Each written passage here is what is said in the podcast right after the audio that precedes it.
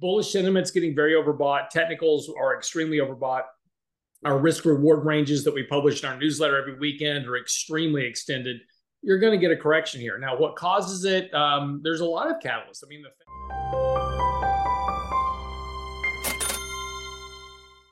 Welcome to Thoughtful Money. I'm its founder and your host, Adam Taggart, welcoming you back here at the end of another week, special week this week. It was Thanksgiving, and we obviously have a lot to be grateful for here. I am joined as usual by my tryptophan saturated friend, Lance Roberts. How you doing, Lance? I'm doing good, and yes, uh, it was uh, quite the fest yesterday. So, yeah, back on the back on the diet wagon today. Yeah, yeah. If either one of us uh, falls asleep in the middle of this conversation, you know, slips into a food coma, folks don't take it personally. Exactly. All right. Well, look. Uh, so it's it's been a bit of an abbreviated week in the markets, obviously because of the holiday. Um, but they are up for the week. Um, you know, this rally that we've been seeing uh, continues here. I, I, I believe, after talking to you last week, that you are still expecting um, some sort of near-term cooling off here um, before things resume again into the end of the year. Is that still what you're expecting? Yeah. Yeah, no, absolutely. I mean, you know, we've had a, a very big rally here. Markets are overbought short term.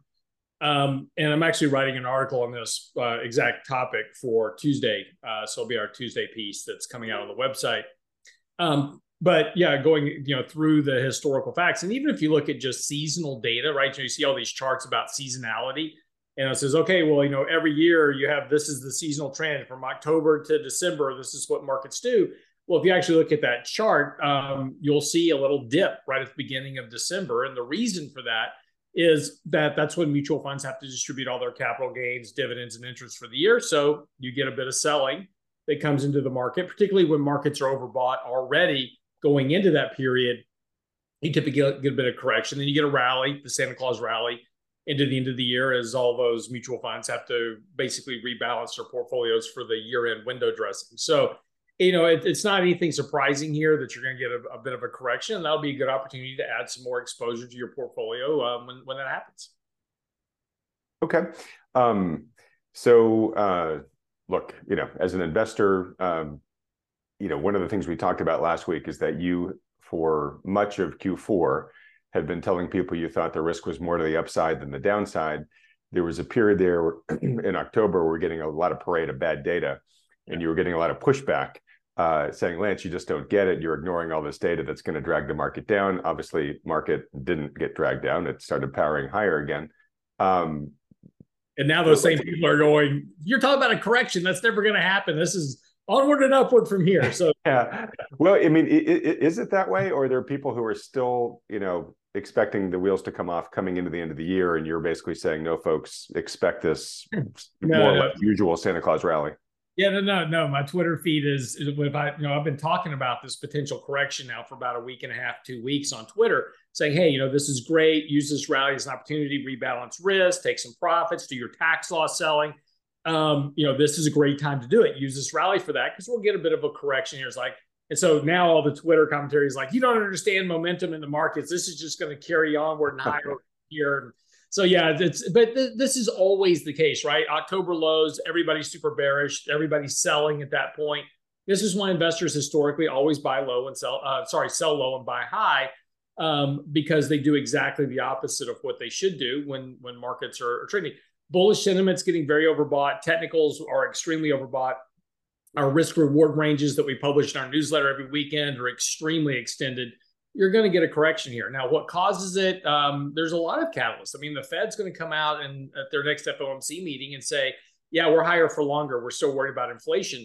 Um, because the market rally is now lo- is, is loosening financial conditions, which is exactly not what the Fed wants. So the markets keep doing, you know, keep working against themselves with respect to the Fed. So you know that could, you know, uh, the Fed statement is going to be more hawkish than expected, I would imagine and that's probably going to drag markets down a bit. That may cool things off. Okay, so so basically everybody's back on the party bus uh, yeah. now that uh, they've realized stocks were going higher. Um, okay, so we're going to hopefully get a chance today to talk about your recent piece, speculator or investor. What's the difference? Um, I mentioned this last week, and we just didn't end up having time to get to it. Hopefully, we will this week. But you really talk in there about how emotions in many ways make the biggest obstacle that investors have to success themselves, right? And that's sort of what you're talking about a little bit here. Um, all right. Well, look, um, if you can, Lance, why don't you pull up the the latest chart of the S and P? Let's just sure. look at some of those key levels. Um, I want to uh, I want to get to a couple of things, a couple other specific assets in just a moment. So before I do, um, let's just look at the technicals here. We're still way elevated above the major moving averages, and I'm sure you're going to talk about, you know, overbought and regression to the mean and stuff like that. Um, let me just say, imagine that.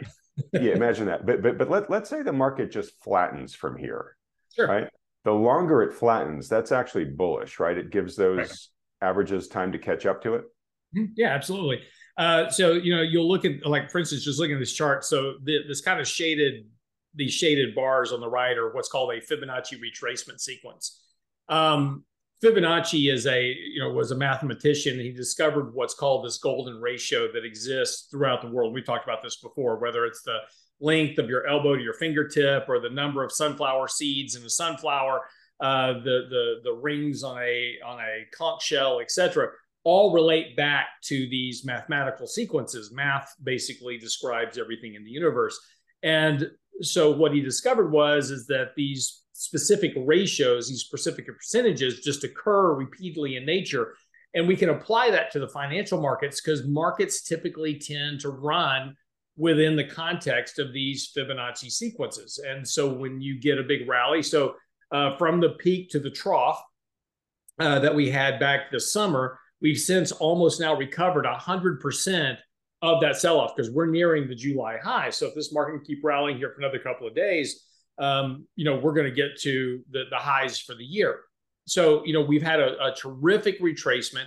And so now we're we're probably going to get a pullback to, to some of these kind of percentage retracement levels, which happen to coincide with areas of, of previous resistance that are now support, whether it's a moving average, whether it's a, a previous place where we topped in the market, et cetera, those are now going to provide support for a bit of a pullback. So again, you know, kind of looking at these potential pullback areas uh, uh are going to give you some idea of where potentially that we can start adding exposure to portfolios. But importantly, if you take a look at the top chart, which is basically just a, a basic uh, moving average convergence divergence indicator, normally known as a MACD.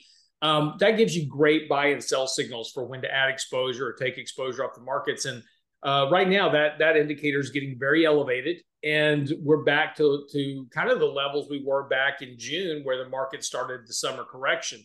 Um, also, if you take a look at RSI at the bottom, the relative strength index, we're back to to basically above 70. That is a very overbought level for the market. So again, just you know you have to always remember markets are like rubber bands. And and and a good example of this is go back to june. In june we were looking at this uh, at this huge run up that we had in, in march april may and saying look we're due for a 5 to a 10% correction. And everybody was like no this market's just going up from here. We're already at 15% we're going to be at 30% by the end of the year. It's going to be fantastic. I was like, look, you're going to get a correction because markets are exceedingly overbought. They're very stretched, deviated from long term means you're going to get a correction of 5 to 10%, completely normal with any given market year. And that's exactly what we had. The, the correction from peak to trough was 10.3%. So you're you you know these things just occur over and over in time and the problem with investors is they always extrapolate what's currently happening based on what their hopes are that this is going to last forever this market is just going to go up forever or conversely when markets are going down, we now believe that markets just go down forever and, and they're never going to go up again. So I just need to get out of the markets. But this is why investors always repeatedly do the wrong thing for their portfolio at the wrong time. okay. Hey, the blue arrows that are there, are huh? those on the most recent buy signal? Is that what those yeah, are? Uh, yeah, ba- yeah. Basically, the blue arrow at the top was the MACD buy signal that we got um, right at the end of October. And it was also at the same point that we broke above the 50 day moving average. So those two coincided with each other. So that was your real, that was that point right there. Now, uh, again, you know, we were, we were buying, you know, late October to get ready for this rally. The market started rallying, but your point that was, okay, we're back in a bullish buy signal was the break above that, that triggering of the MACD buy and that break above the moving average because now you've taken kind of the the the impediments away from the market to go higher. And since then markets have just gone higher. Okay so that's not the same buy signal on two graphs. That's two coincident buy signals which i'm guessing gave you some confidence right? Like oh we're seeing on multiple indicators now. Yeah yeah yeah. No and that's the way look you know technical analysis you know if, if you talk to technical like like Sven Henrich is, is a good example great technical analyst, right? He get he gets very, you know, he has a million different indicators that he looks at, right? Tom McClellan, same thing. They have a million different indicators they look at because their whole focus is that's their their world, right? Is technical analysis. So they understand, you know, all these, you know, different variations of technical analysis and what it means. For the average person, they're going, I don't understand. It's just a bunch of lines on a graph. What does that mean? And this is why we talked about before. Just as an investor, you know, you can be a fundamental investor. That's fine and dandy. No problem with that. You can buy fundamentals.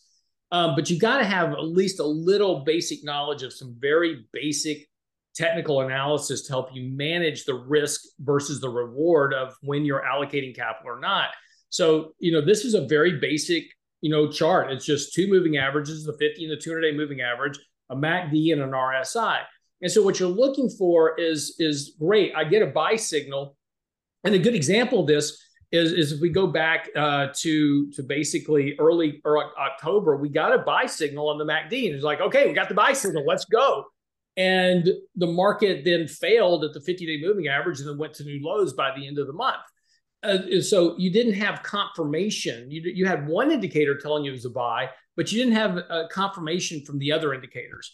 And so if you can get confirmation from you know two or three of your indicators to confirm that whatever signal you're getting has been confirmed by another action gives you a lot higher confidence that you know you're making the right bet with your money. So and you're going to be late. You know you didn't buy the exact bottom but you know when the market broke above 50 day that was a good confirmation that this is probably going to be a buy signal that lasts and you could allocate money to the market and you've made some money since then. So and that's our that's our goal right? Our goal is not to try to capture 100% of a market move. If i can get 50% of it i'm good Got it. Yeah. And, you know, that's similar to sort of the value I see this channel offering is, you know, I talk to all sorts of different experts and they have different approaches, different methodologies.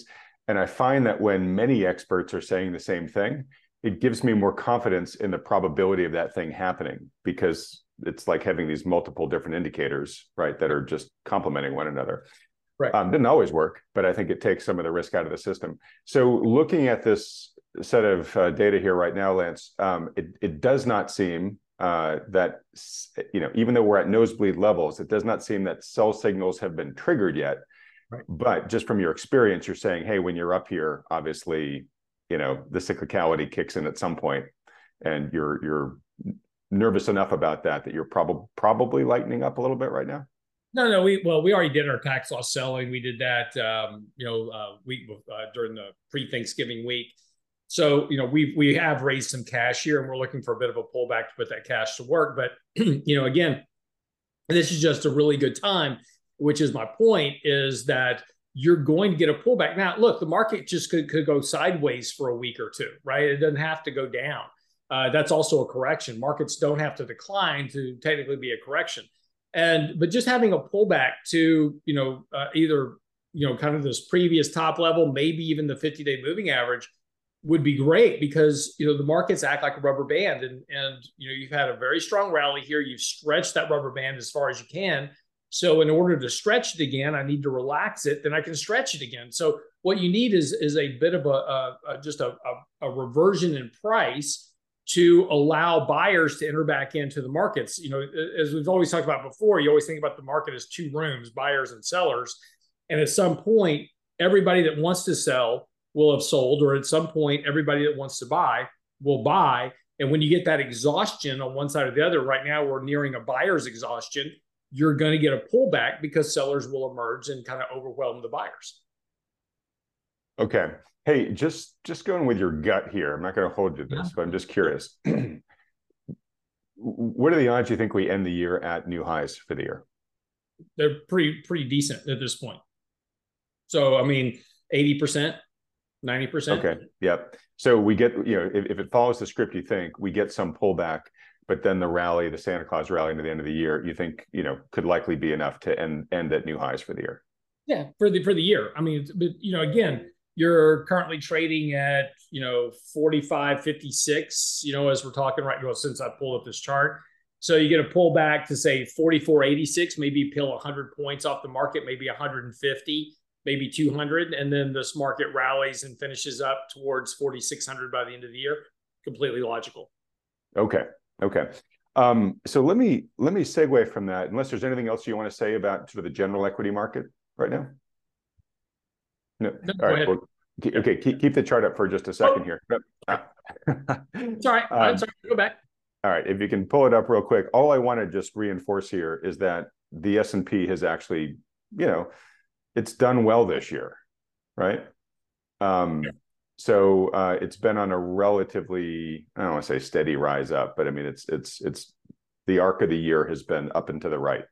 Now let's contrast that with a couple of other um, a couple of other uh, important assets. Um, one is oil, right? Oil right. is basically ending the year where it started. Correct. Yeah, and I'm curious, what what is that telling you right now? You know, some might say that that is, uh, you know, signs of a recession. Um, some might say it was that you know nerves got uh, you know over exaggerated, uh, especially recently with the uh, the issues going on between Israel and, and the Palestinians. Um, but oil is such a key you know key input into the economy, and the fact that it actually hasn't gone anywhere this year, I find kind of interesting, even though the markets have powered higher. Well, you also have to remember that energy stocks were up 60% last year when the rest of the market was down 20. So, you know, any any positive good news you could have had for oil was priced in last year. So, you know, again, so, but yeah, oil prices have definitely corrected. Remember back in June, um, people were talking about oil's going to 150 and I do. Know, see $200 barrel of oil. We actually wrote an article saying that's probably not going to be the case. You're going to see a pretty decent correction in oil. We recommended taking profits in oil. And that was just because, again, technically prices had gotten too extended and you're going to get this corrective action, which is exactly what's happened. But look, slower economic growth, which we are having, is going to lead to lower oil prices because oil is a supply demand economy and but you know prices of oil are driven by the futures market so if the futures traders are going hey i'm looking at, at the economy slowing down here a bit that probably is going to reduce demand for oil they're going to sell off oil prices which is which has been what's happening and again you know production is doing fine the, the you know the the big fear was that the Israel conflict was going to spark World War III. We said that probably wasn't going to be the case. It hasn't yet. Doesn't mean it can't. But again, the, all this stuff is getting priced in pretty quickly um, to the economy. Now, are we going to have a recession next year? I have no idea, nor does anybody else. But you know, there's certainly a lot of evidence that, or indicators, I should suggest that you know, like the leading economic index, et cetera, that certainly suggest that we're going to have a much slower rate of economic growth next year. Whether or not it's recessionary or not is yet to be seen. But that if you do have that, you are going to see sorry, you're going to see um, slower demand for for oil prices, and that's going to bring oil prices down. Yeah, and it, you know, it's so interesting, right? So, totally agree with you, and we can say, look, you know, oil important leading indicator for the market and if we see oil prices going down, especially surprising people on the downside, that's probably an indicator the economy is slowing or going to to, to slow. Um, then again, let's say oil was at $150 a barrel right now. Mm-hmm. We'd be talking about how high oil prices are the cure for high oil prices, right. and that that was going to constrain economic growth because the inputs were, you know, yeah. the economic inputs were getting too expensive. So it is kind of interesting that we. Yeah, but people put way too much focus on oil prices. It doesn't have that. It's not as big of a driver that everybody gives it credence to. I mean, you know, if you're trading oil, that's great, right? But you know, again, oil. Does, I'm not saying oil has no impact but again, when you're talking about inflation as an example, oil energy oil oil makes up nothing of CPI. Oil prices has nothing to do with CPI. 7% of CPI, only 7% of CPI is energy. That's utility cost, that is, you know, uh, heating oil costs, that's those type of things that are the byproducts of oil prices, obviously affected by oil prices directly. But again, you know, it's a very small component of inflation. Housing is over 30%. So, you know, you, you've got to keep this stuff into conflict. So there's a lot of people that want to focus on energy prices and going, oh, look at this. This is happening. This is the end of the world.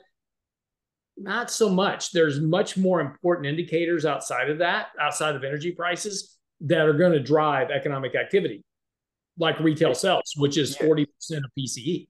It, let, let, me just interject one thing here, just yeah. to get your reaction to it, which is um, you're correct in terms of the direct measurement of, of energy input into the CPI calculation. Right. But oil is a input into everything.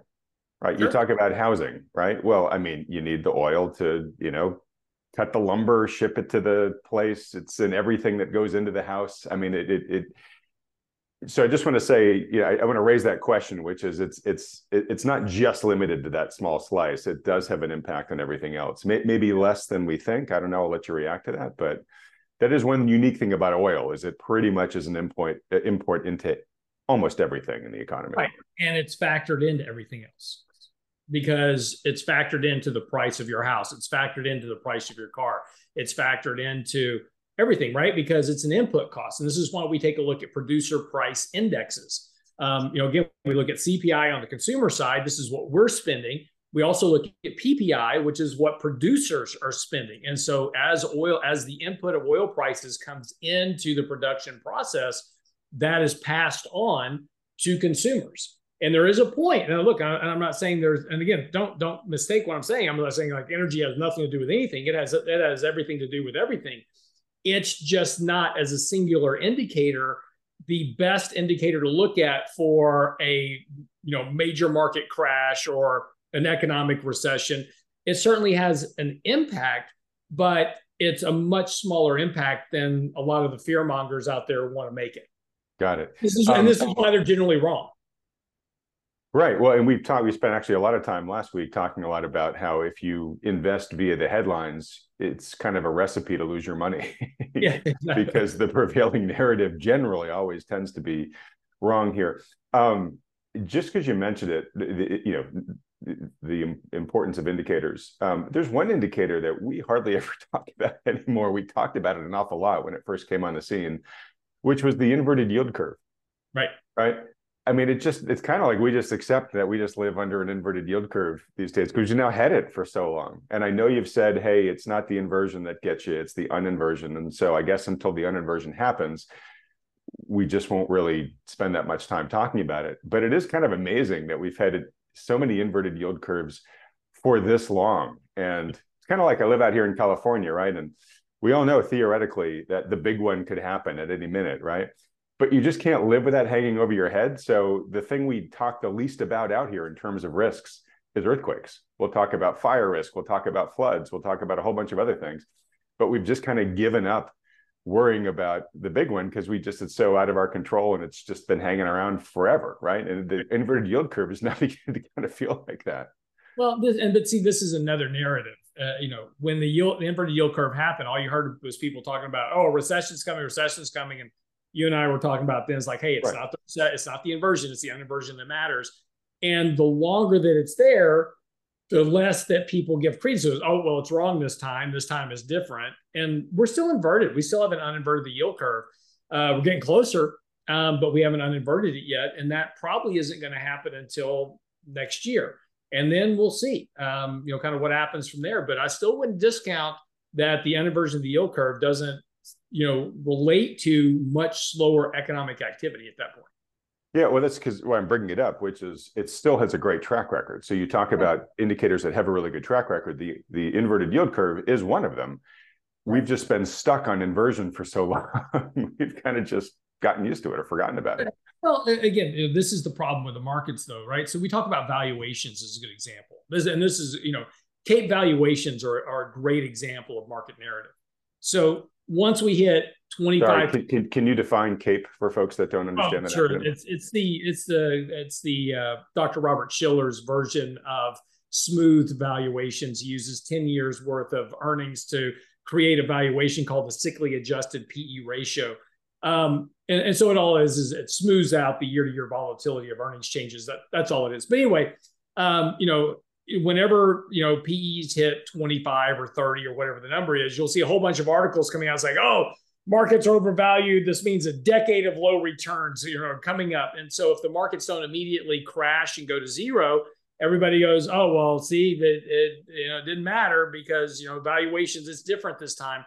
It's not different. Uh, Evaluations do matter. And look, we've already spent, uh, you know, the, the last time that we had 30, 35 times earnings was about two years ago. And we've had two years with zero returns. So on a on a total basis, right? right? So we still haven't set new highs, new all-time highs for the market. So we've been in this grind for two years, trading sideways. If next year's another kind of sideways years, there's three.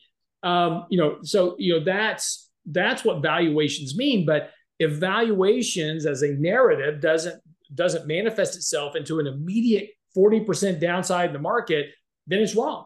And this is why you've got to be really super careful about narratives and taking a look at like this is this is grabbing headline attention right now because if it bleeds, it leads. We talked about that last week.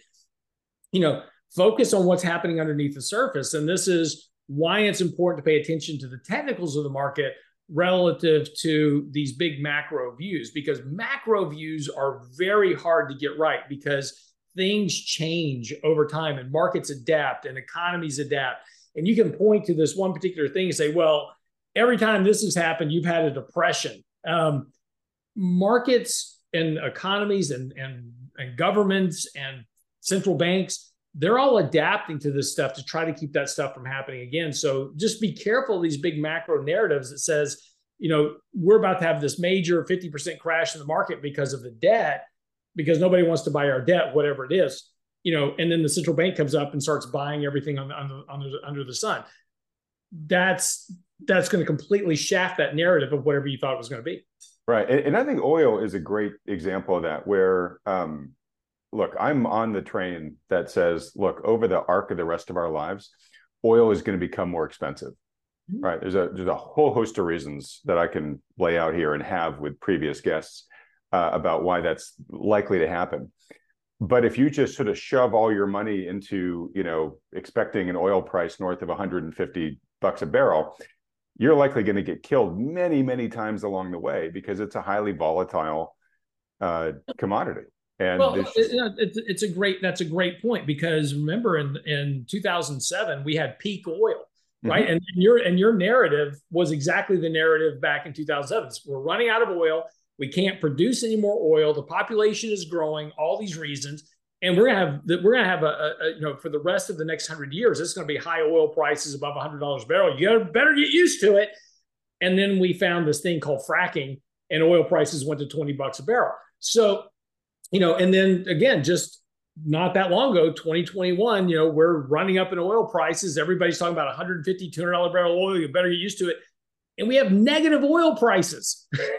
so, you know, you gotta this is you gotta be so careful about these these you know demographic narratives or or, or these big long-term macro outlooks because things change. People invent new technologies. And and the peak oil theory was probably right until they invented fracking. And that changed the game yeah right? a couple of things um, they didn't invent fracking in 2008 they just oh, applied new technologies to, i know oh, but you're going to get pushback in the comments which is why well, the, the point is, is that that's when fracking became a thing. It was a, yeah. it was a freaking miracle, and it saved the world as we know it. Yeah, no, fracking had been around before that, but nobody was using it. Um, but again, this is this is you know, but this is the point, and we're going to invent new technologies. You know, we've got AI now, which is which has been around for a decade, but now people are starting to actually use it.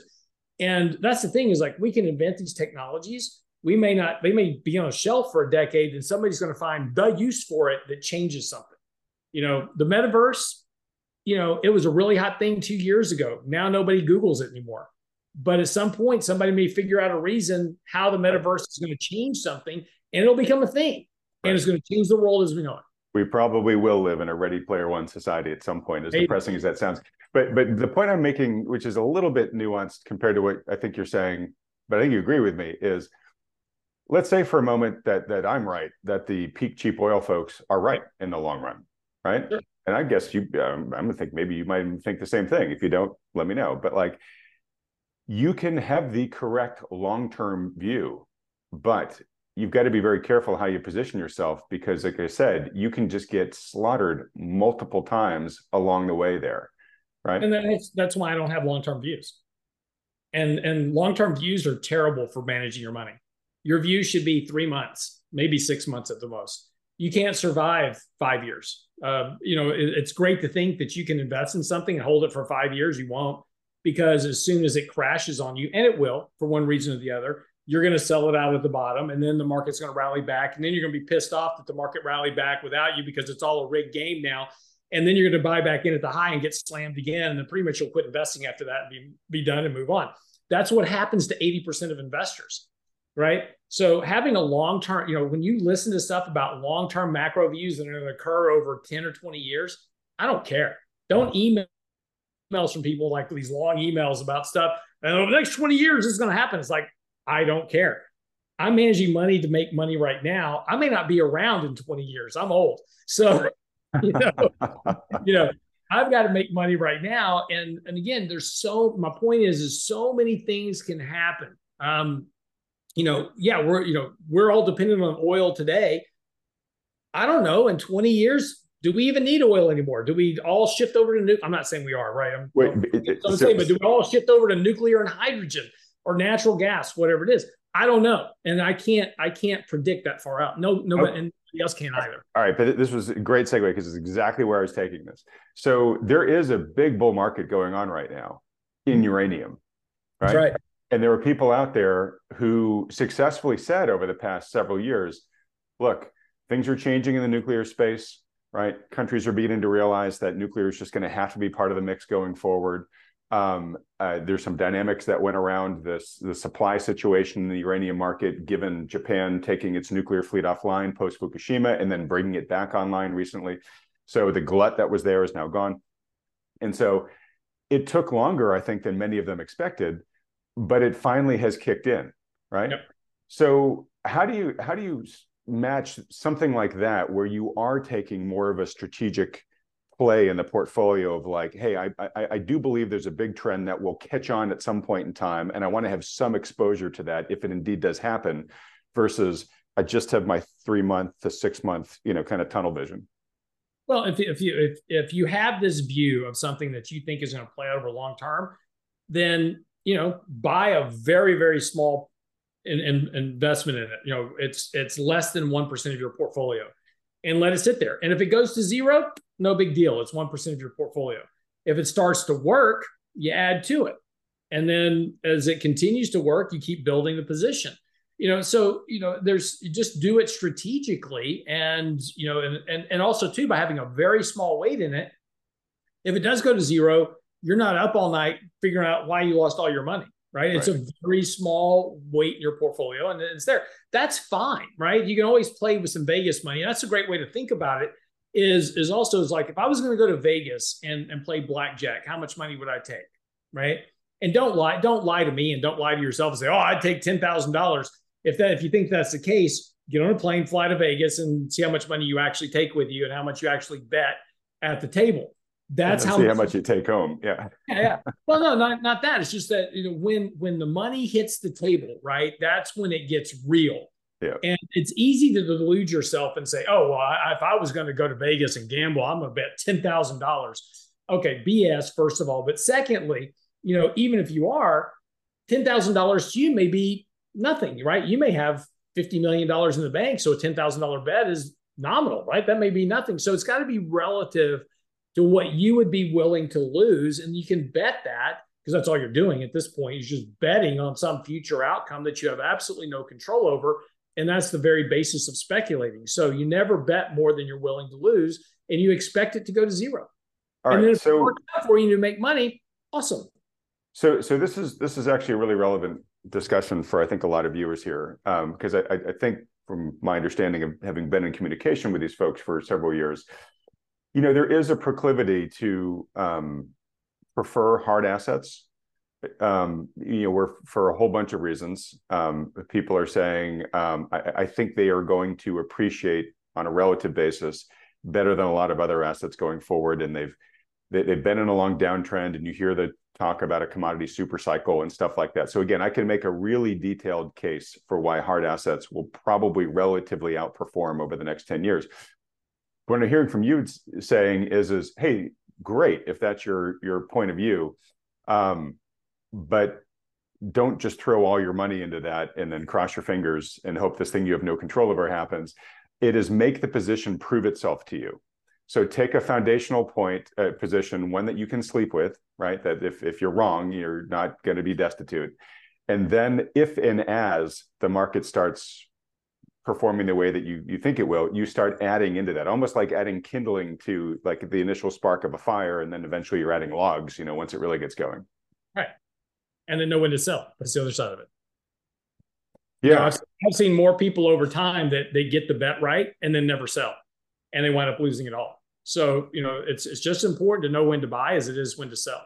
Okay. But it, again, you know, it's and that's that's going to be part of this discussion that we hope hopefully get to in a bit because sure. there's some great words of wisdom on that.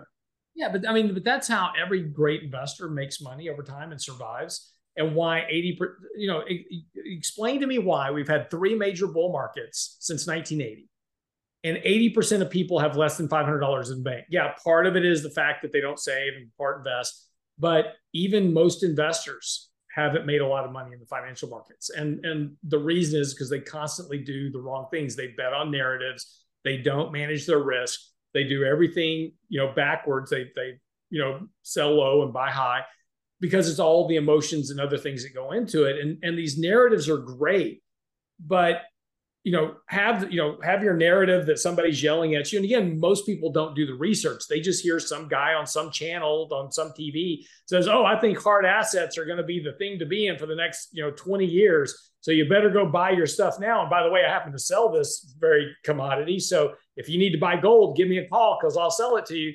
You know be careful of of who's pitching you these narratives. And do a do they have skin in the game? But b are they actually talking to you know is it in your best interest? Does it fit within your financial goals? Does it fit within your time frame it's great to be right about a narrative but if you died 10 years before it happened it wasn't great. Right right. You know i mean we we talk a lot and we're talking a lot today about the emotional um, pitfalls you know to being a successful investor. And and the reason why is because they generally tend to be the, the biggest obstacles to success for a lot of investors. Um, but you know, I really enjoy when I bring um, when I get to talk to a behavioral economist. You know, someone like a Peter Atwater or Dan Ariely, who I've had on the program, and, and I'm always trying to get more on. Um, I'm thinking, Lance, it might be fun for one of these weekly market recaps for me to bring one of those guys on and just for us and i'd love to sort of see you and them be in conversation because they tend to be more on sort of the academic side right? They have all the studies they have sort of all the the rules and principles and then you've got all like the the practical experience you know the the the this this what happens on the street you know when when when the trades are getting made you see the people actually making the the, the emotionally charged decisions. That would be a really interesting combination i think. Is that something you'd be open for? Yeah of course all right well folks watching if you'd like to see that let me know in the comment section below. And if uh, interest is high enough, then I'll work on on trying to make that happen going forward. But I think that could be really interesting because we talk a lot about the charts, we talk a lot about you know the macro stuff. Um, to actually have a behavioral expert in here to be able to riff with you off of that, I think would be really useful for folks. That'd be fun, That, definitely. Okay.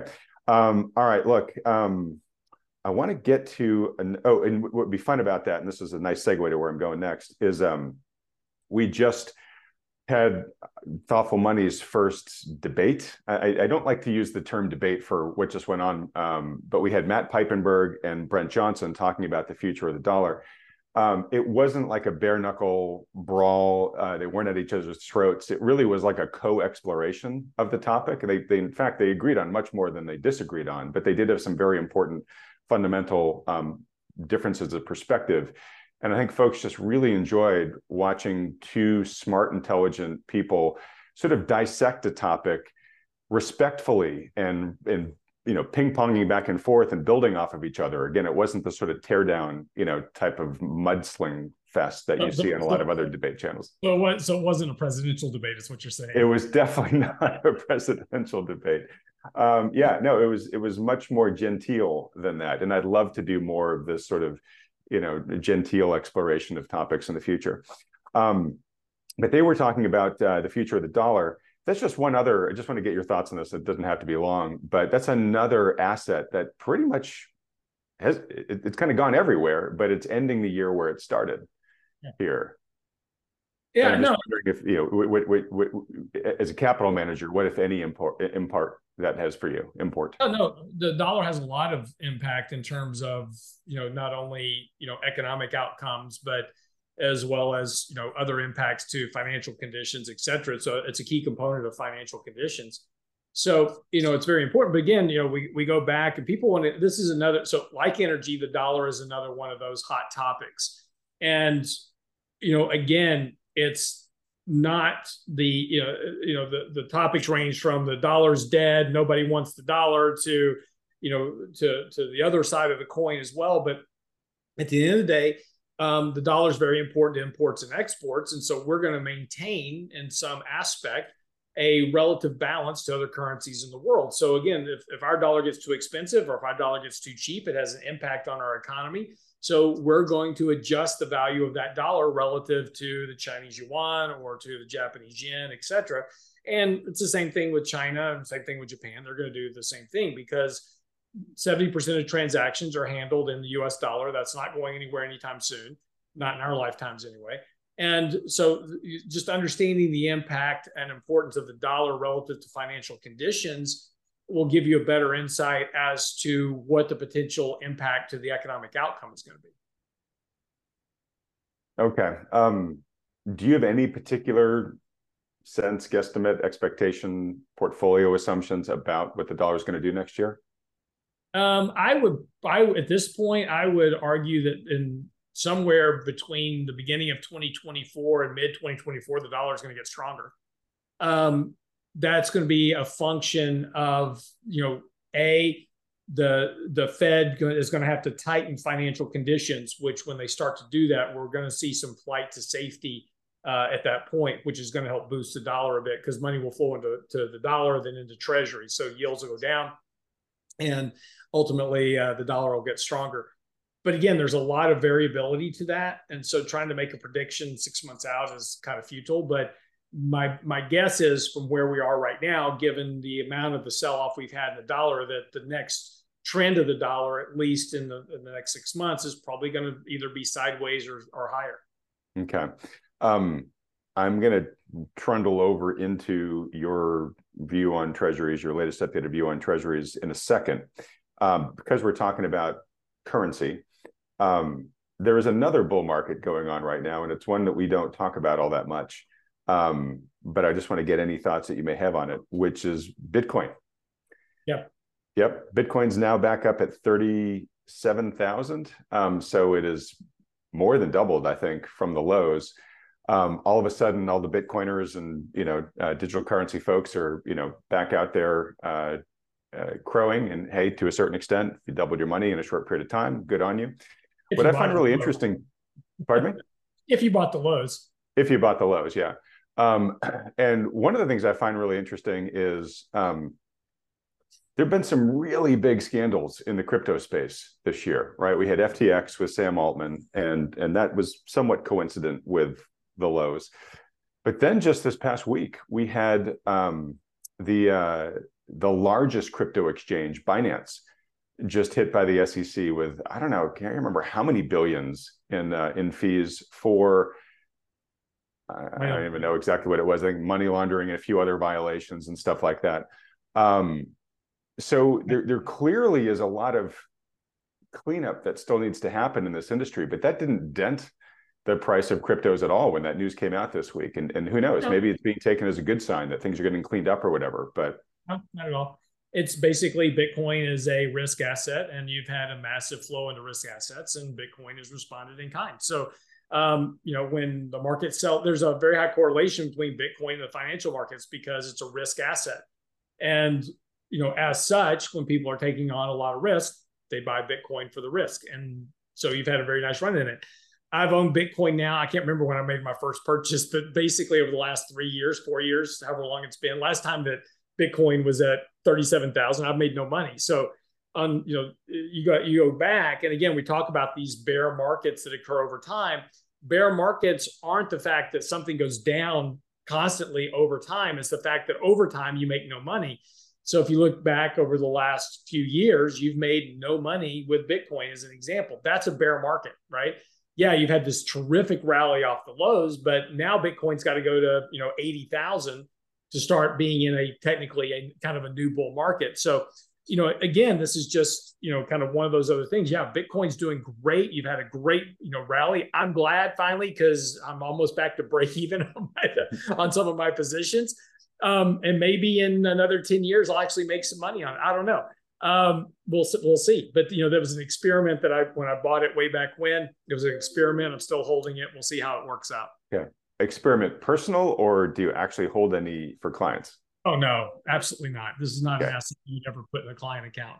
Um, no, I just it's a, a personal, yeah, experiment. I, you know, because I, I, wanted to learn more about it, how it worked, how it responds to markets, um, how it responds to economic data, responds to all these type of things. And look, we've been saying for years that you know, I think you and I had this discussion that at some point the SEC is going to regulate you know cryptocurrencies. It's happening and the function is is who's going to actually survive the regulations will be the next big kind of winner. So you know i think you've got to either be in bitcoin or ethereum. Those are only two right now that you know i can see surviving the regulatory environment. Maybe there's some others. But you know we're starting to see you know what's happening now as these regulations get put into place. We're starting to see all the roaches in the kitchen. All right. Uh, so just interesting because you, you brought it up. So um, you've held it now for a couple of years. Um, has your opinion on its prospects changed in any material way uh, over that period of time? No, because there's still not a there's still not a viable use for it. Um, you know, that's the that's the thing. You know, everybody keeps saying that oh, Bitcoin's going to be a replacement for the currency. It's not. Um, it's going to take the place of the dollar. It's not. Um, you know, it's going to take over all these transactions. It hasn't. So yeah, you can you know, at, at, at, some point you can maybe transact Bitcoin for, you know, an NFT or whatever it is, that's fine. But, you know, companies that went out and said, hey, I'll take Bitcoin for my product, they quit because the value of the uh, dropped, it was too volatile. So at some point, if Bitcoin is going to be anything other than just basically a risk asset, because that's all it is right now, it's just people buy it hopefully to make some money. Um, it's got to have some type of valid use, and, and we'll have to see if and that's why I'm, I'm still holding it because again you know I'm, I'm going to hold the it's a it's a let me be clear it's a very small percentage of my portfolio. If it goes to zero it's my Vegas money it doesn't matter. Um you know but you know at some point it's going to have to find its place if it's going to be a valid instrument to where we can you know use it for transactions and I don't have to convert it back to the dollar in order to use it. So, you know, we've got to get there and and maybe there's something on the rising kind of like the metaverse with, you know, with Meta. Maybe at some point the metaverse will be, you know, have a really strong valid use and it'll be a dominant, you know, thing. Uh, I have no idea and again, I can't predict that far in the future, so I don't even try. Got it. Got it. Okay. Well, I'm sure we're going to get a ton of uh, feedback from uh, whatever Bitcoin and crypto folks are watching this right now but we're used to and, it. And, and, just go for it because again, I, I, don't have you know I don't have any real you know dog in the in the in the hunt. So again, I'm just trying to make money for my clients and myself personally, and so that's again. These are all great topics, but again, nobody knows. And if anybody knew with certainty, there would be just, you know, if, if, if people could know with certainty the future, then everybody would be wealthy. We wouldn't have 80% of the population living paycheck to paycheck, right? So nobody knows. And I think it's a complete waste of your viewers' time and a complete waste of your time to spend your time focusing on these big long term macro views that have nothing to do with the price of sliced bread today. okay. Well, I, am going to talk about views that are going to maybe impact us next year, not necessarily tomorrow. Um, but this is back to where um, bonds and yields are likely to go. Um, you and your partner, Michael Lebowitz, um, I, I, believe, are still very much on the train. That uh, very good time to be buying bonds. Um, you're increasing the duration that you're you're going out on. I'm primarily talking about Treasury bonds here. Um, I just want okay, you to react to just, just real quick. While you were doing that, I went and looked up. My first purchase of Bitcoin was in December of 2018. So, all right. So you've been hodling since then. I've been hodling since 2018. Yes. okay. So you got a little bit of time, time, fly, time, flies. I didn't realize it had been that long. It, it had been that long. Yeah. Uh, six years practically, right? No, uh, getting close to that. Um, so, um, all right. Well, look, um, So I had Jesse Felder on the program recently, um, and he raised the concern that we could go into recession next year, and that could actually send interest rates and bond yields higher. Okay. And his logic there is, uh, if I remember correctly, uh, was that um, you know right now there's a supply demand imbalance as he sees it uh, in the treasury market where supply has really grown, demand has been weaker. Um, if we go into recession, that will crater tax receipts, um, making the uh, the issues we have with the current deficit even more stark, more visible and that um, bondholders and, and, that, and that gets made worse if inflation remains sticky through this point in time. His, his, his argument doesn't depend on that, but it gets exacerbated if inflation remains sticky. And he basically says under those conditions, you know, the, the bond uh, buyers are going to demand higher yields um, because of that. And I'm just curious what you think. Um, there's no historical evidence to support that thesis. Okay. Period. Period. Period. Move on. Um, no, I mean, if you have a recession, yields go down with recession because yields are a function of inflation, economic growth, and and ultimately wages. So that's where that's what drives yields. Again, what drives yields? It's it's whether or not I can loan money at a certain price over time, and you know, bond buyers um, who are buying those bonds are the ones looking out saying, okay, if I buy the bond today, then what's my rate of return going to be at this certain date in the future? And that's what's basing it on yields. And of course, at that point, if you have a recession, if you have an economic slowdown, if you have um, any type of impact to the financial markets, guess who's going to be your number one bond buyer? Right. Well, that'll be the Fed if the Fed actually steps back in at that point in time, right? And, and they will, um, because that is their tools. So they've already, the Jerome Powell has been very clear. He's not worried about a recession. Why is he not worried about a recession? To his quote, because he knows how to fix it. Yeah. But no, his quote, we have the tools to deal with that. Right. In other words, that's cut interest rates to zero. And if they cut interest rates to zero, the long end will follow. Inflation will follow. Uh, inflation will fall because you have a recession, less economic demand, and that's going to lead to lower yields. So there is no there is no scenario where you can have spiking yields in recession. That never occurs. Let me ask you this might that occur for a while this time before Powell goes into rescue mode, right? Might he, might, might, might, might he let the pain prolong for longer than normal? Because because we, we've had the Fed on a hair trigger for so many years. We finally don't, right? Because as soon as we had a bank crisis back in March, they immediately started the bank term funding program. Yeah, but that wasn't a recession. That was a threat to the integrity of the banking system. What do you think a recession is? A natural part of the business cycle. It should be. When was the last time? When was the last time we had a natural part of the business cycle? Well, we haven't because the Fed's been on a hair trigger. There you go. You, why do you think that's going to change? Uh, if you have a recession, right? well, for a, the reasons you're saying, where Powell's saying, I know how to deal with that. So I want to get right, inflation down lower, right?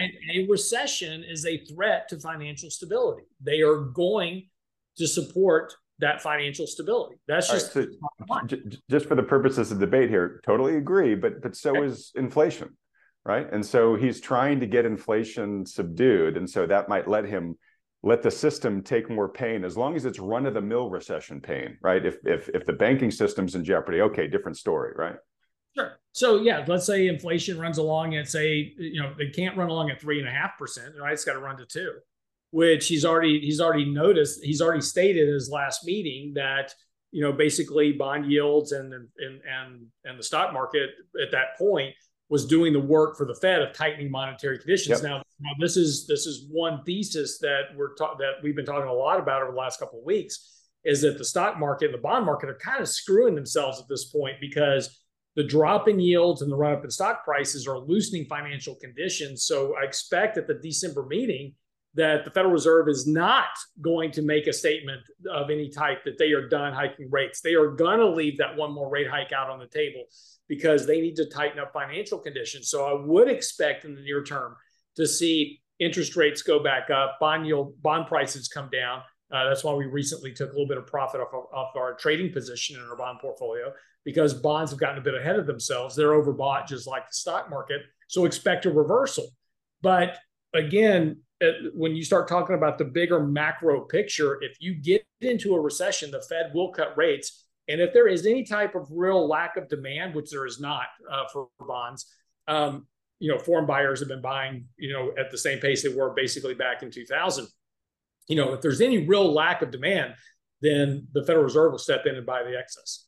Okay, I, I'm I'm going to just sort of re-go remake this point because I think it's potential, which is that um, until and unless inflation is at two or close enough to two, where the Fed can say, "All right, I I did you know what I've been working on for the past couple years, I did right." I think they will pivot if we get into a recession, but I think they are going to wait for the world to come to them on bended knee to yeah. say, Fed, please pivot. Right. I, I know inflation's still at three or two nine or whatever, but we need you to do this. Sounds like you get a different opinion. No, no, they just they won't wait that long. I mean, it won't be the world coming because again, if the world's coming to them on bended knee, you're in a financial crisis. Right? Well, but the world's already coming to them unbended. You're getting them; they're getting letters from the you know mortgage lenders and the NAR, and please, you know, like it's already starting. I know, and so uh, I guess if you're what what you mean by bended knee, right? If you're talking about the financial system under massive strain, and they're going to wait for that, they're not going to wait that long. Um, no, but I think they're going to wait for the political yeah. air cover, right? I mean, it might be Biden coming and saying, you know, I'm demanding that the Fed, you know, reverse course or whatever, right?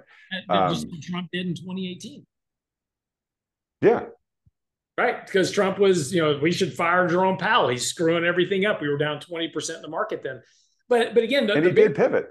He, did eventually pivot. And he pivoted.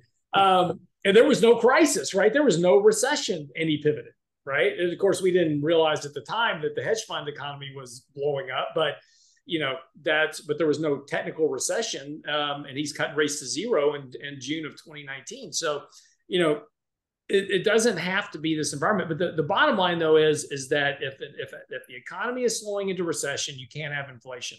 Why? Because inflation is supply and demand in the economy. So if you have a recession, that's slower economic growth, that means you have less demand. Inflation comes down. That's just a function of, of how it works. So you know you can't and if inflation comes down yields come down because yields track inflation they don't they don't stay detached from each other yeah, and this is why I think 2024 is going to be a really interesting year. I just think that there's a lot that can happen this year, and we've got enough uh, disagreement. It's funny, like 2022, nobody could really. They were all watching in sort of disbelief. Like nobody thought the market could just keep grinding down like that. 2023, everybody was convinced we are going to have a recession. Market shocked everybody, right? 2024, I, I, feel like everybody, I feel like there's much more disagreement about what could happen here. Um, but just to note one prediction, uh, David Rosenberg said that we'll have a one handle on inflation uh, on the CPI by uh, by the end of 2024. Uh, that'll be really interesting to see. I can definitely see the potential for that happening. I think maybe you can too. Um, but if it does, it's going to make a real interesting year. yeah. Well, look, I have no idea what next year is going to be. I mean, you know, there's no guarantee we'll have a recession next year. There's no guarantee we'll have a recession, period. Um, there's some things that are going on. So let me let me put it this way. So yields have come down already. Mortgage applications are increasing, right? Um, home prices are ticking up. Consumer confidence will improve because of lower interest rates. Um, the stock market going up increases consumer confidence, so they go out and spend more money.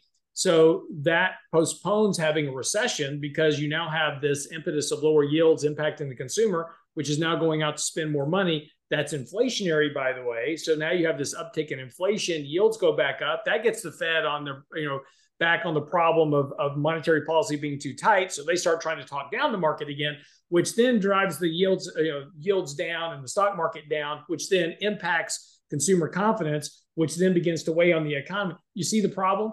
Mm-hmm. Right. And this is going to be 2024. Nobody has any freaking clue what's going to happen.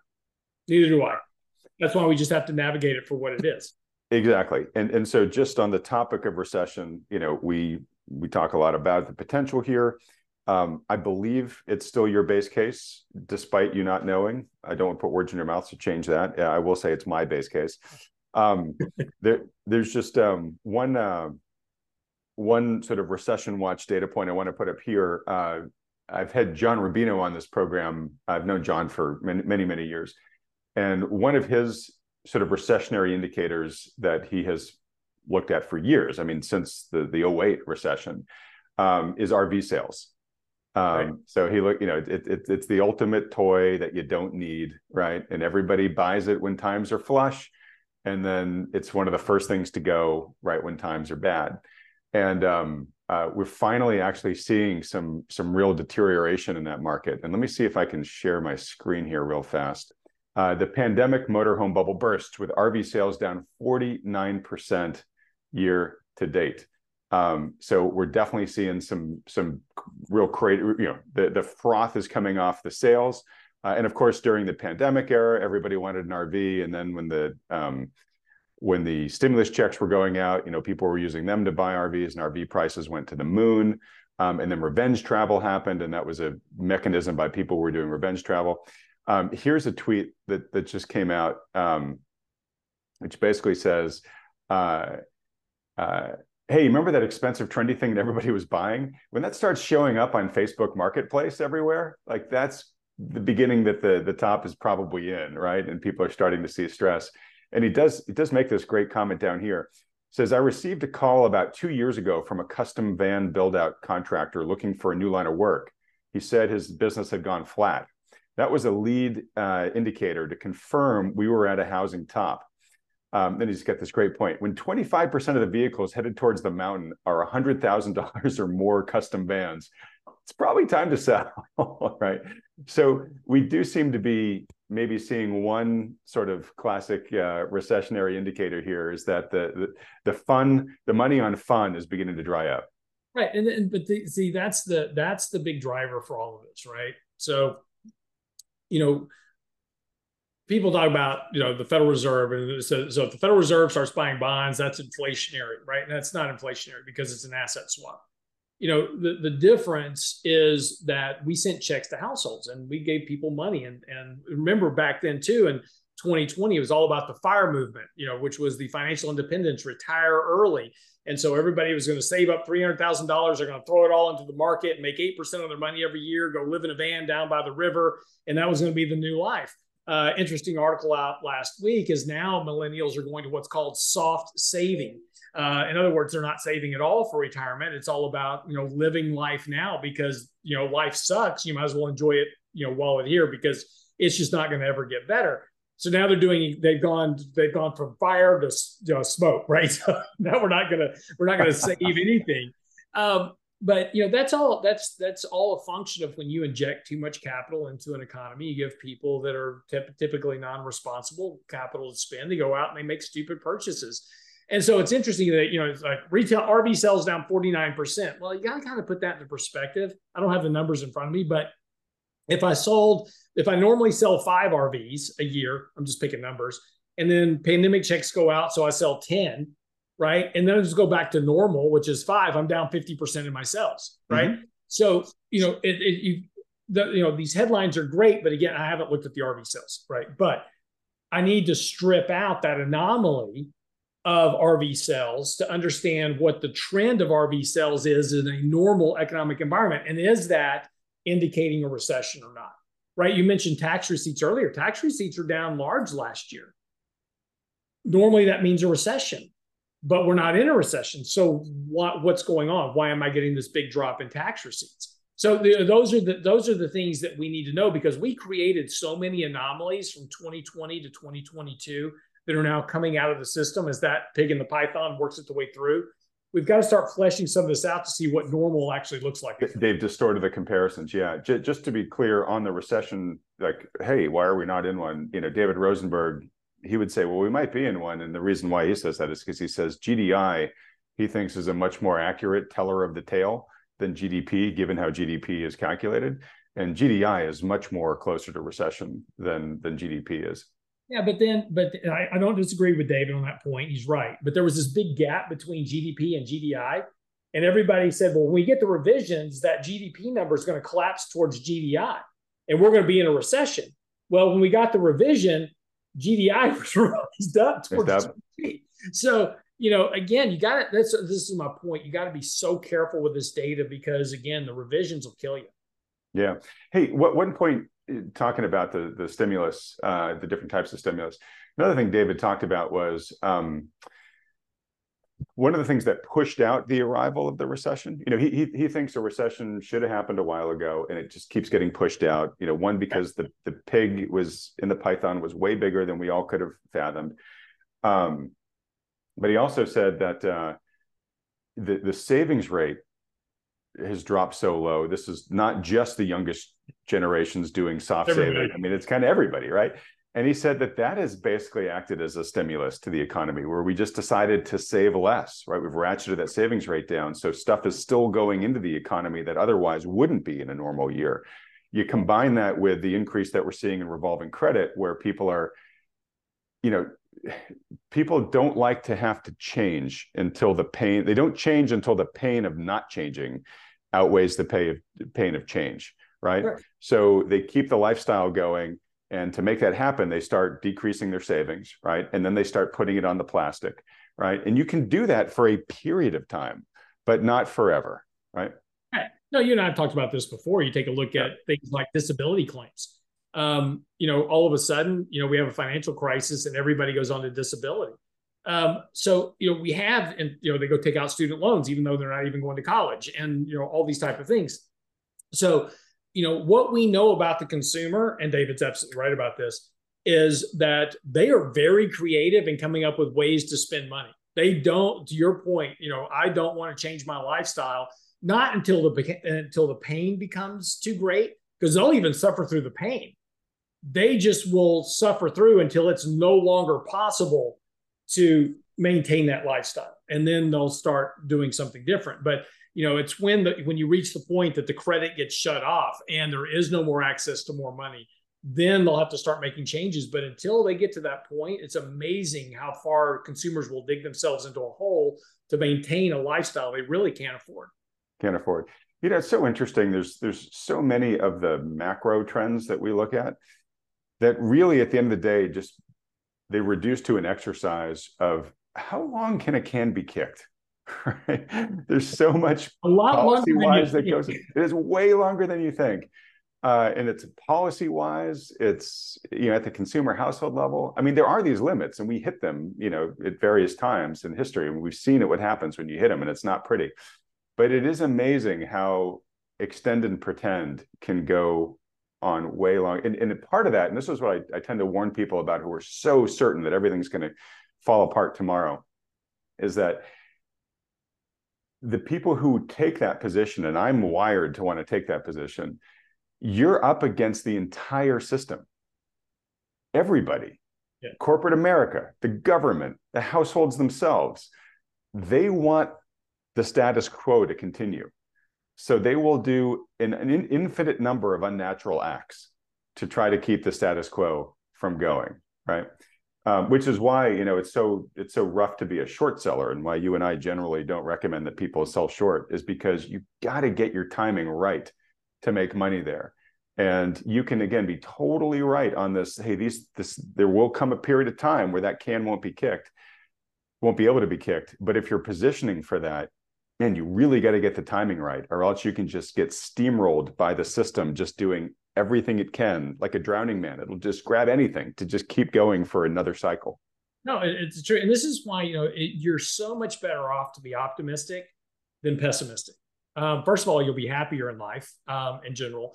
You'll be more successful in life being optimistic rather than pessimistic. But um, if you're optimistic, 80% of the time the market's going to be up. So you know your your odds of winning on being optimistic are much greater than winning on being pessimistic. Understand the pessimistic side, right? I mean, look, you know, you don't cross. You're you're optimistic that when you walk up to a road, you're going to cross it, that you're going to make it to the other side, but you still look both ways, right? Because that's the pessimistic. Hey, I might get hit by a car, so I'm going to check to see if a car is coming before I cross the street but you're optimistic you're going to make it across the street. So in your portfolio, always be optimistic. Always look forward with an optimistic view. Always invest with an optimistic view. But just be aware that there are those things that could come along, possibly that might take away some of your capital. So, you know, it's so when you see the car coming, you wait to cross the street, right? So, uh, you know, you'll you'll win much more often than you lose with an optimistic view versus a pessimist. Yeah, and I think history proves that out. The math proves it out. Um, I'm a big fan of hedging. again, you'll just be a happier person too. You'll be a happy, but also I'm a fan of hedging because it lets you. It, it, it's insurance, right? It, it lets you basically say, look, if I'm if I'm going to be a little reluctantly optimistic, you know, I can sleep at night knowing that my hedges will hopefully kick in, right? And of course, all the stuff you talk about with position sizing and the gardening and all that stuff, you you you set yourself up so that you know not not there's not just one nuclear event that can destroy you, right? That's right. Yeah. Yeah. All right. Well, look, um, I had a really good rant that I wanted us to get to. Um, I don't think we're going to be able to get to it for time purposes, given the other stuff I still want to get through because we didn't get through this one last time. Um, this being again your your article that basically sort of summarizes the wisdom of the current um, you know investing elders that we have right now. Most of these guys are all still alive. Um, but I do want to go through a few of these with you, and I don't know how much you you remember this from just the top of your head here, Lance. But there are a couple of great great points here I want to walk through, and this is again um, maybe I'll start with the most important lesson here, which was I think it was from Benjamin Graham. Yeah, um, here's a quote from his classic book, The Intelligent Investor. The investor's chief problem, and even his worst enemy, is likely to be himself. And again, this comes back to really emotional decision making. It's not oh you're you're your worst enemy because you're doing your math wrong, right? Um, it, it it really comes to just making the wrong choice at the wrong time because those old emotions of fear or greed, uh, sorry, uh, fear or greed uh, are clouding your thinking. That's right. Um, you know, again, it's just everything we've talked about today. And, and look, I, I'm not, you know, let me be clear: is that I'm not you know, saying that bad things can't happen. They can. And my point is, is though, is that you can't focus on those because the market's gonna the market's gonna go up more often than it goes down. And so you've got to be in a position to to be with the market. And as we said, you know, why do investors constantly, you know, not make money in markets? Because they sell low and they buy high. And again, that's exactly what Ben Graham's talking about. The worst the worst problem that investors have are themselves. It's all the emotional mistakes they make, it's all the bad decisions they make, it's all the timing decisions they make. It's getting wrapped up in these big macro narratives that you can't and really invest for and hold long enough to actually for them to work out. So, you know, focus on what you can control and that's the very short term, you know, position of the portfolio. Well, and you know, for most of these too, Lance. Um, and by the way, I'll I'll let you give the promo um, but folks can find this this article on your website. Most of these sort of axioms from these folks are some variation of humans do a bad job of assessing risk. Right. Right. And we we end up we end up paying for something that is way riskier than we realize. Right. Um, or we we we buy something, it goes up, and we assume that we're brilliant uh, and then we we ride that thing for way too long, like you said. I mean, there's a in a pre a fast appreciating asset is in fact getting riskier as it appreciates because it's getting overbought or whatnot, right? And so um, you know we tend to just oftentimes uh, make the wrong decision again, not necessarily because of greed or fear, but we just don't understand the risk level threat that we're currently operating under. Well, that's right, and you know, but but that's you know, this is the importance of the uh, of the article itself, which is this difference between investing and speculation. And the real overriding, you know, part of this article is that you are not an investor. I'm not an investor. Adam's not an investor. All the people that Adam's interviews are not investors. You're not an investor as an individual. You're all we're all speculators. Why? Because as people putting money into the market, we're all just betting on some outcome in the future. We have no control over it. Um, Warren Buffett is an investor because when he invests into a company, he has control of what that company does. He can call the board of directors and say, Hey, I don't like you doing that. So they don't do it. They go in some other direction. Um, he has that control. That's investing, and his time horizon's 100 years. So that's an investment where you control the outcome.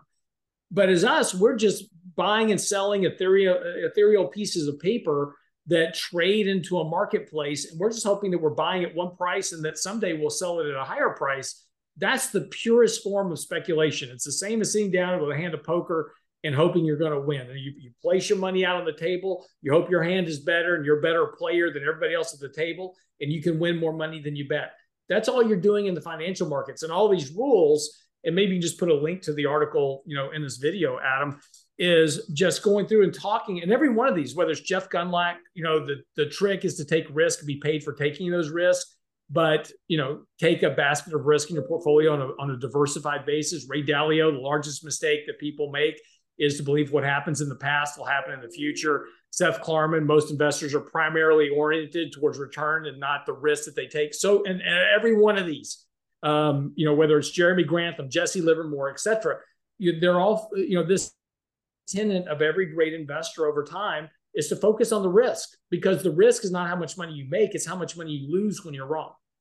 Well, and this is one of the reasons why um, I'm such a big proponent of people the average person working with a, a good professional financial advisor mm-hmm. because humans are bad at, at, at, risk assessment or at least they're they're bad at this type of risk assessment right? We've talked about this a lot right? We're really well wired for the visible immediate threat right? Is is the tiger snarling and about to pounce on me? Okay great. Do i flee or do i fight it right? We're really good for that type of risk. For much more ethereal esoteric stuff like this we're very very bad at it. And so having somebody who is skilled in risk management and who can create the structure uh, to work with you, not only to do all the goal setting and stuff that we talked about last time, Lance, but just to say, we are going to mathematically construct a portfolio here for you and then garden it, to use your words, in a way that we will be bringing the overall risk threshold down for you is is tremendously helpful versus the average person who sees the headline, you know, whatever, gets emotionally invested uh, or charged up by something that's going on and is making mostly a gut speculative decision, like you were talking about, right? With, with, without that discipline of risk assessment, which most people just haven't been trained to do, you really are speculating, you know, in the dark. For if we're being honest with ourselves. No, and and that's why we have to control what we don't know. And, and, you know, it's that old saying about, you know, it's, it's not what we know that that is important. It's what we don't know that we don't know. And well, well or, or what Twain would say, which I think is just as, as bad is what we know for sure that just ain't so. exactly. I know this is, this is what's going to happen next month. Right. Yeah, exactly. And then you make your bet on it and then that doesn't happen. And, you know, now you're really on the wrong side of the coin. And again, you know, this is just like October in October, again, I was writing things like, like hey, this market's really oversold. We're going to bounce at some point here. And I was to just like, no, this market's just going to go down. You're you're completely missing it. You know, blah blah blah. And you know, and, and now it's bounced. And so if you were short the market going into the end of October, you're paying a price for it now. And that's just simply a function of making these bets on a certainty of outcome that we are not certain about at all. And you know, we this is why we have to always remember that we're speculating. And as spec and as speculators, what we have to do is manage our, our bets. And you know, if you're playing, you know, a hand with a pair of twos, you're not going to bet all in. If you've got a full house, maybe you do go all in on your hand. But that's because you know that your odds of winning, you know, mentally are higher. I mean, even if you're a poor poker player, right, and you really don't understand all the odds of poker, you probably get the idea that if you have a pair of twos, you're probably not going to win the hand. So you're probably not going to bet a whole lot on that pot, right? But if you're holding four aces, you inherently know that's a pretty good hand. I mean, even a, a basic player gets that idea, and you're probably going to be willing to bet a little bit more on that hand, even though you may lose. Um, you're probably going to bet some more just because you know you've got a really good hand, but you don't approach it the same way when you invest. You do exactly the opposite by making big bets on very poor hands. Yeah. Um, all right. Well, uh, just wrapping up on this, um, you know, it, there's two main things I take from from these quotes. One is the risk assessment part, and then the other is the the um, issues of of emotion being in the driver's seat. And you mentioned this earlier, but I think it's it's important to emphasize here. Um, Howard Marks here says, I think I got two quotes from him I want to talk to. Um, to to buy low, one must sell high, right? Buying low doesn't help you if you end up riding it up and then back to a lower price than you bought it at, right? So it's it's really knowing when to sell or knowing when to take chips off the table. And I think that you, know, you said this earlier. That in many ways is when investment and investors sort of overconfidence begins to kick in. Oh, I've got this winner. I'm sitting on these great gains.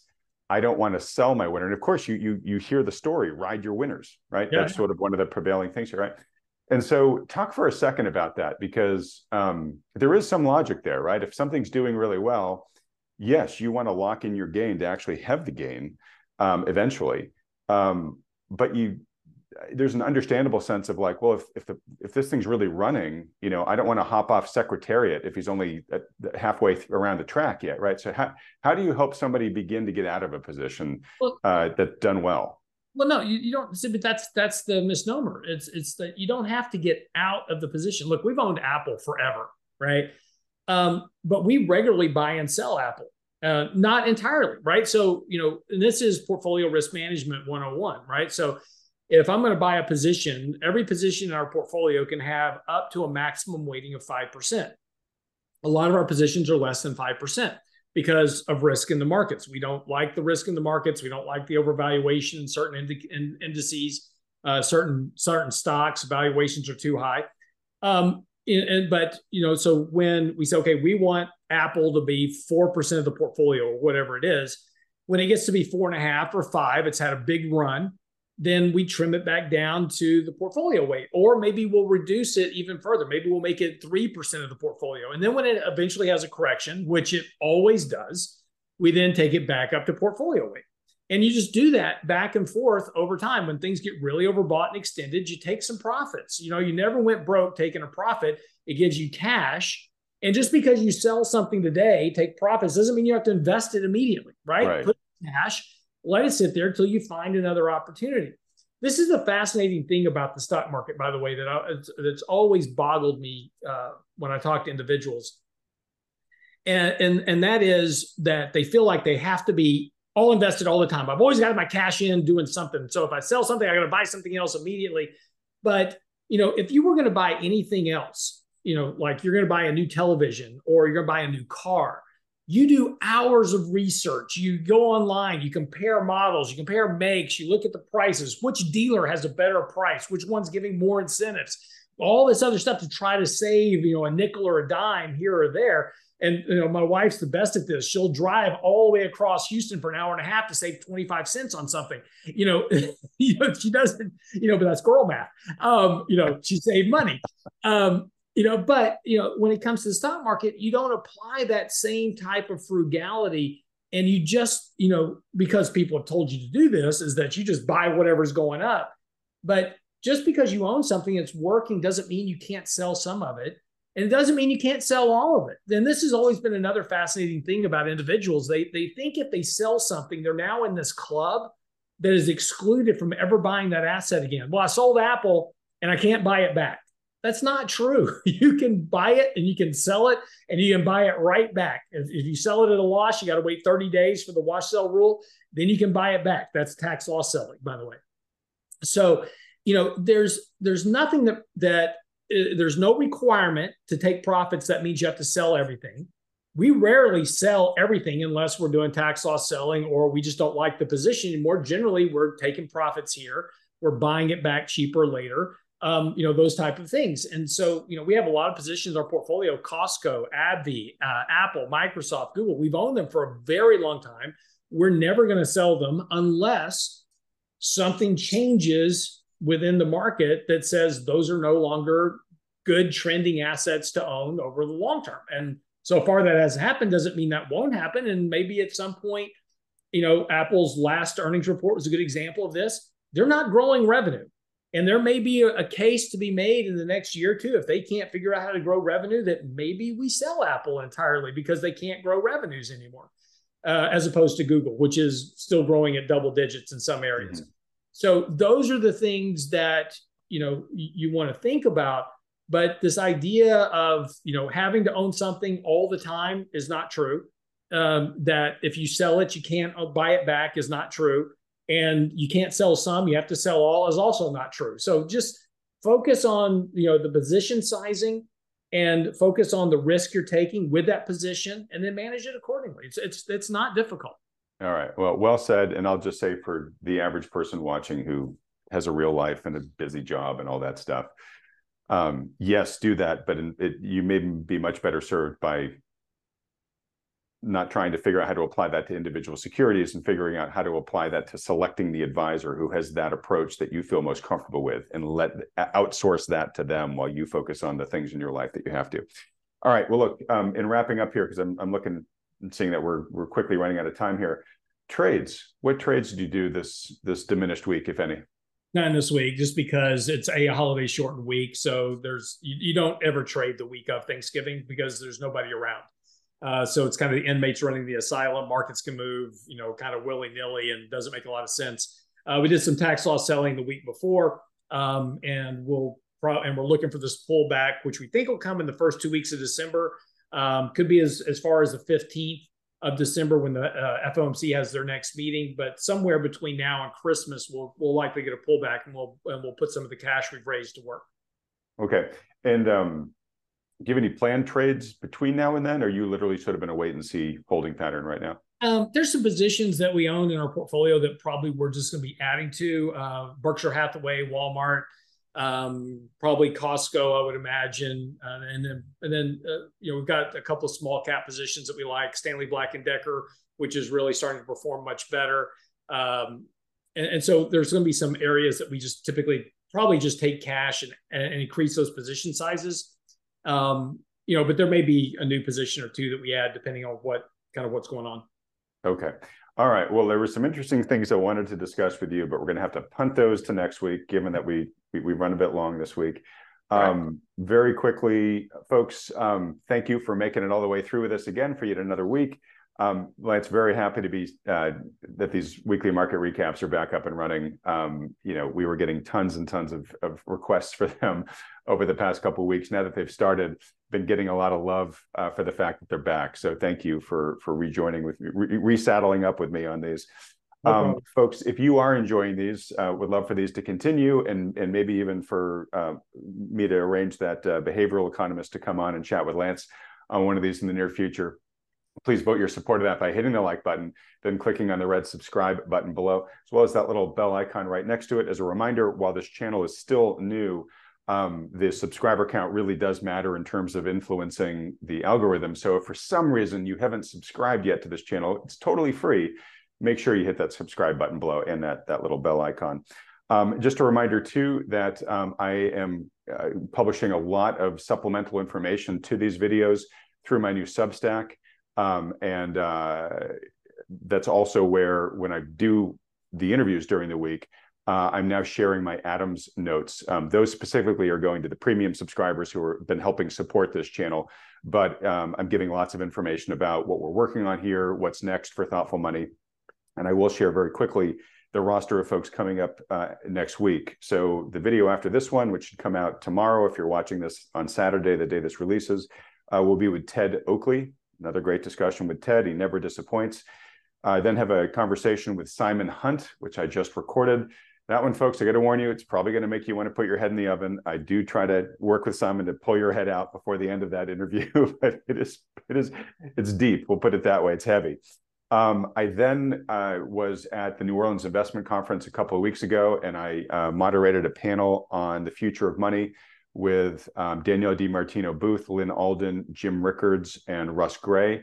Uh, they are kindly letting me uh, run that to you guys for free. So that'll be next Thursday. And then we have Michael Pento coming back on the program. A lot of folks have been asking for him. So we got a great lineup lined ahead. So stay tuned for this coming week. Um, as I wrap up, oh, sorry. And so to go get my, uh, follow me for free uh, on that Substack, just go to adamtaggart.substack.com. You'll get all the information there. And again, if you want to get the Adams notes, you can sign up for them there by by upgrading to premium. Um, all right, Lance, I'll let you have the last word as always, buddy. Nope. Uh, we'll see what happens next week, but I hope y'all, uh, I hope everybody had a happy Thanksgiving and uh, enjoyed yourself. All right, great. Yeah, I forgot. I should have mentioned this at the very beginning. Um, I can't tell if people can see this sort of puffy eye I have here, but I was uh, roughhousing with one of my dogs last night and got a little more dog in my face than I I was expecting. I think she was just amped up on all the turkey. Uh, but anyways, yeah, had a great time. I'm glad to hear you did too. Everybody else, I hope you all had phenomenal Thanksgivings. And um, if you've got uh, the interest, Uh, that interview I mentioned with Jesse Felder, really interesting conversation. I'll put up a link to it right here. Lance, thanks so much, buddy. I'll see you next week. Everybody else, thanks so much for watching.